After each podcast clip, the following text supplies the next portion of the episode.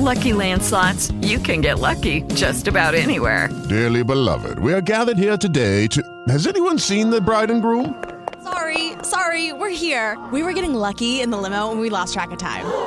No, Lucky Land Casino, with cash prizes that add up quicker than a guest registry. In that case, I pronounce you lucky. Play for free at Lucky Land Slots dot com. Daily bonuses are waiting. No purchase necessary. Void where prohibited by law. eighteen plus. Terms and conditions apply. See website for details. With Lucky Land Slots, you can get lucky just about anywhere. This is your captain speaking. Uh, we've got clear runway and the weather's fine, but we're just going to circle up here a while and uh, get lucky. No, no, nothing like that. It's just these cash prizes add up quick. So I suggest you sit back, keep your tray table upright, and start getting lucky. Play for free at Lucky Land Slots dot com. Are you feeling lucky? No purchase necessary. Void where prohibited by law. eighteen plus terms and conditions apply. See website for details. Chapter eleven. He became aware that the furnace roar of the battle was growing louder. Great blown clouds had floated to the still heights of air before him. The noise, too, was approaching.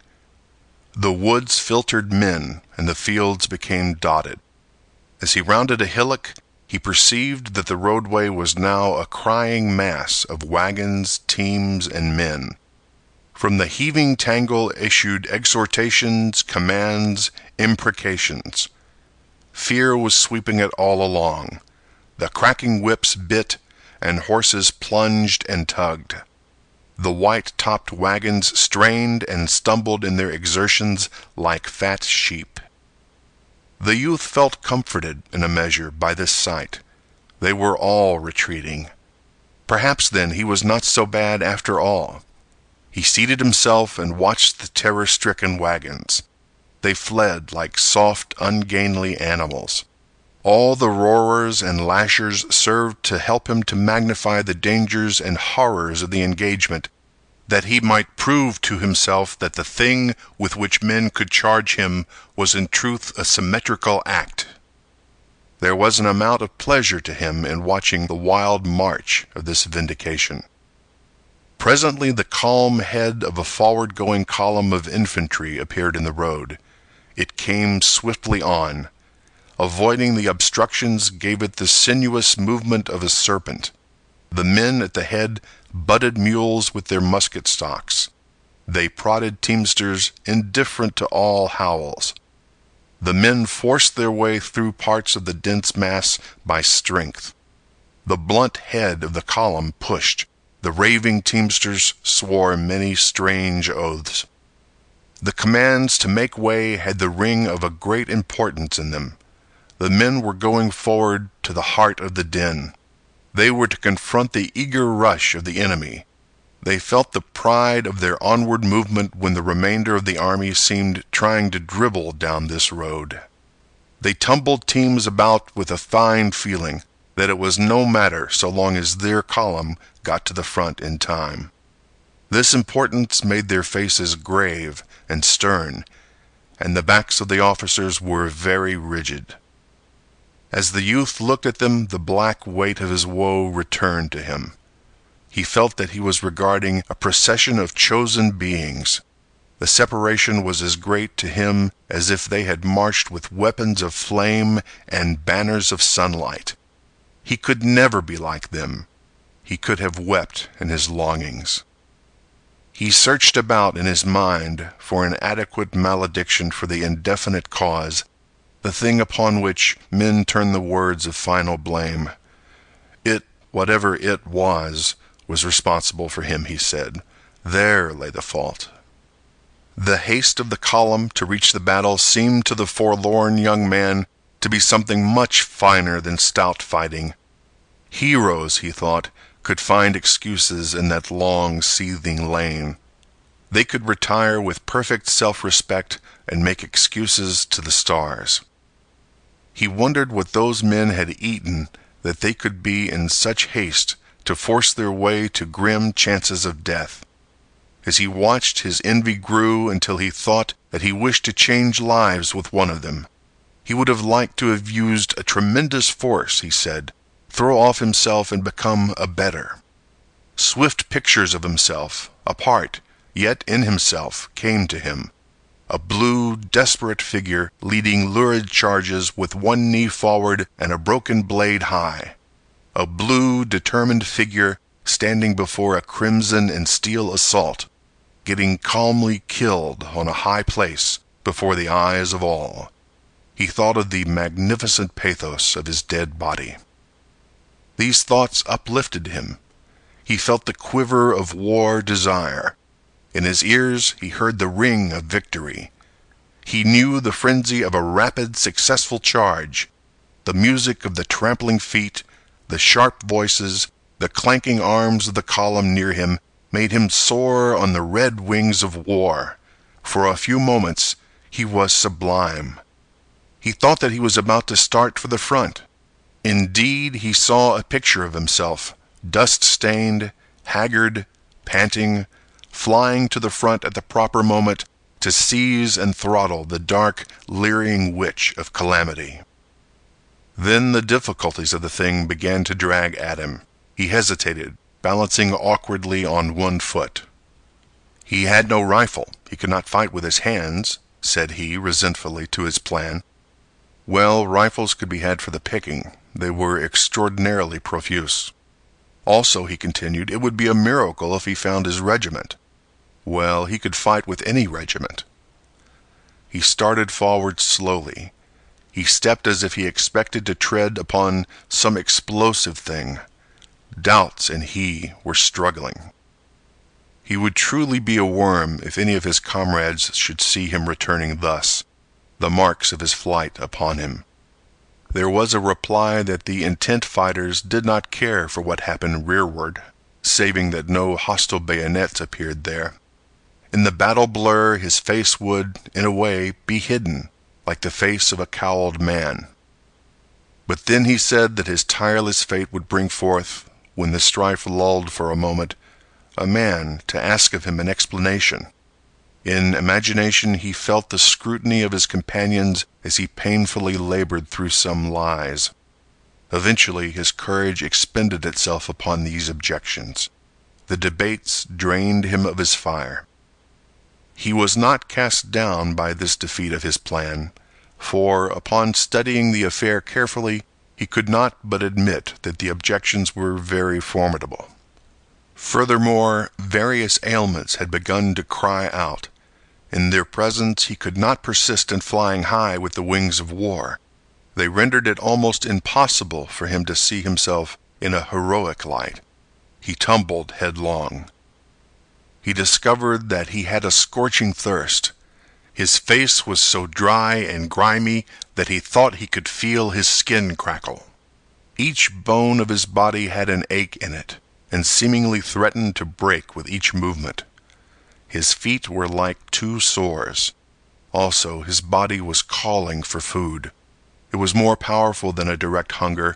There was a dull, weight-like feeling in his stomach, and when he tried to walk, his head swayed, and he tottered.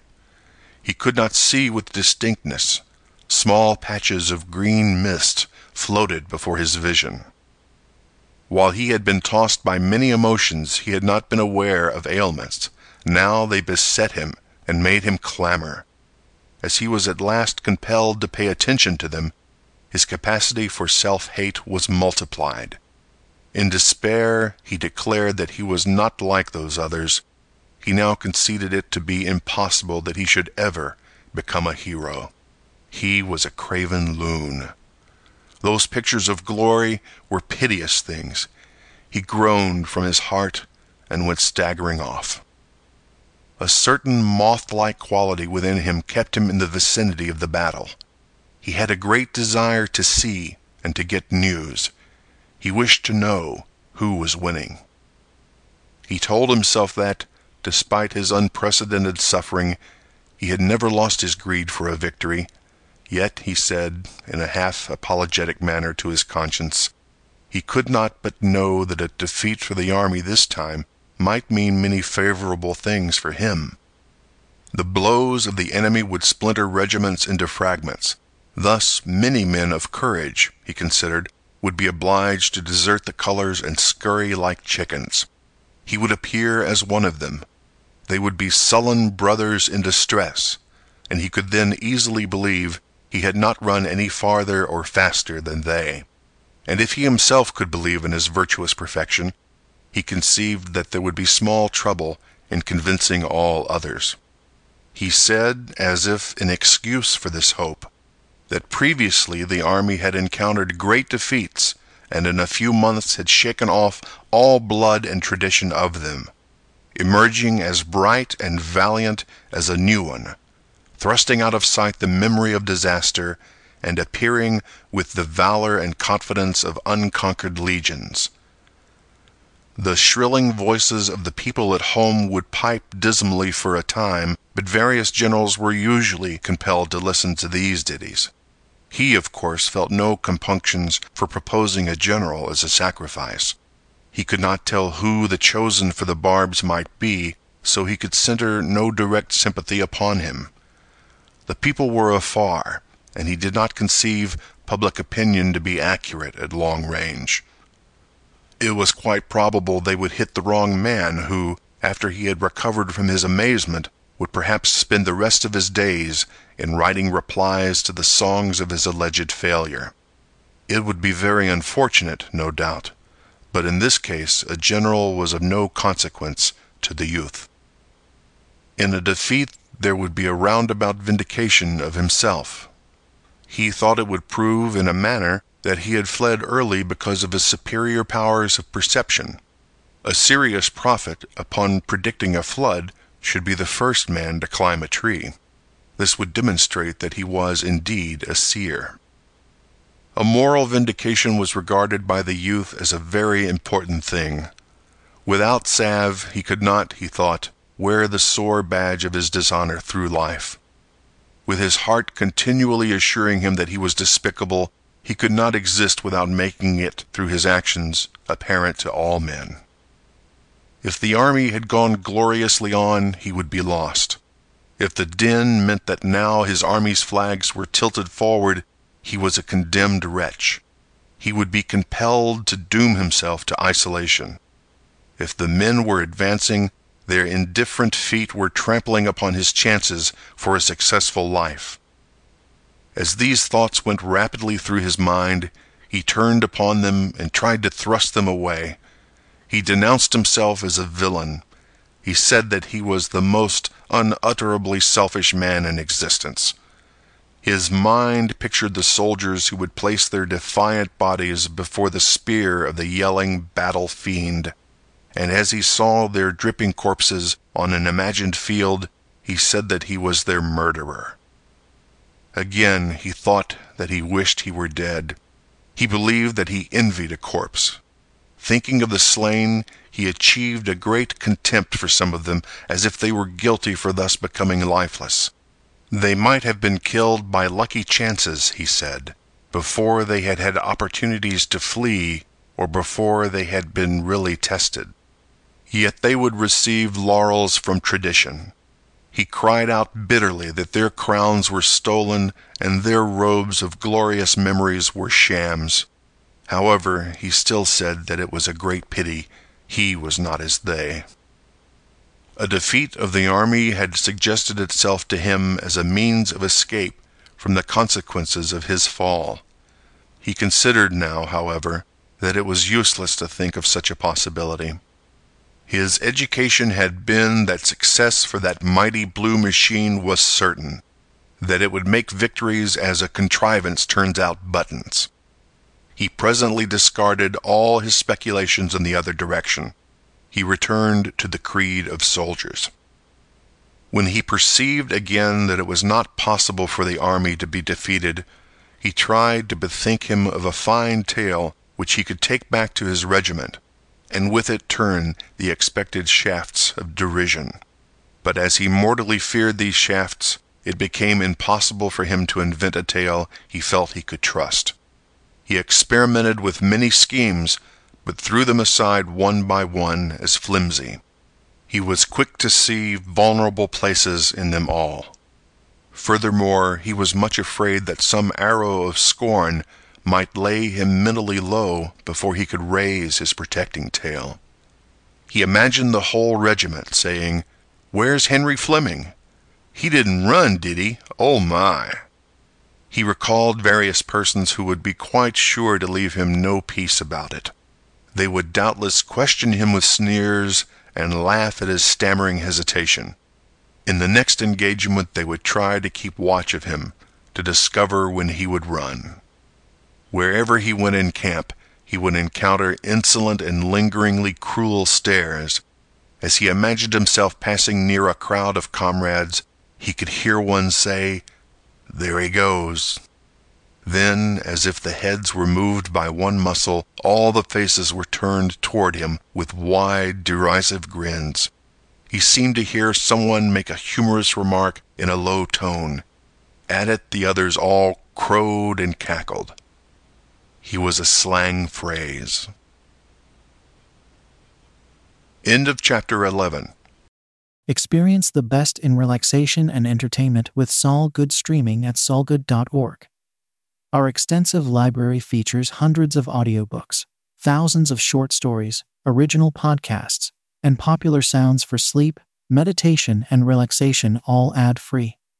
Whether you want to escape into a good book or fall asleep to your favorite ambient sound, we have something for everyone.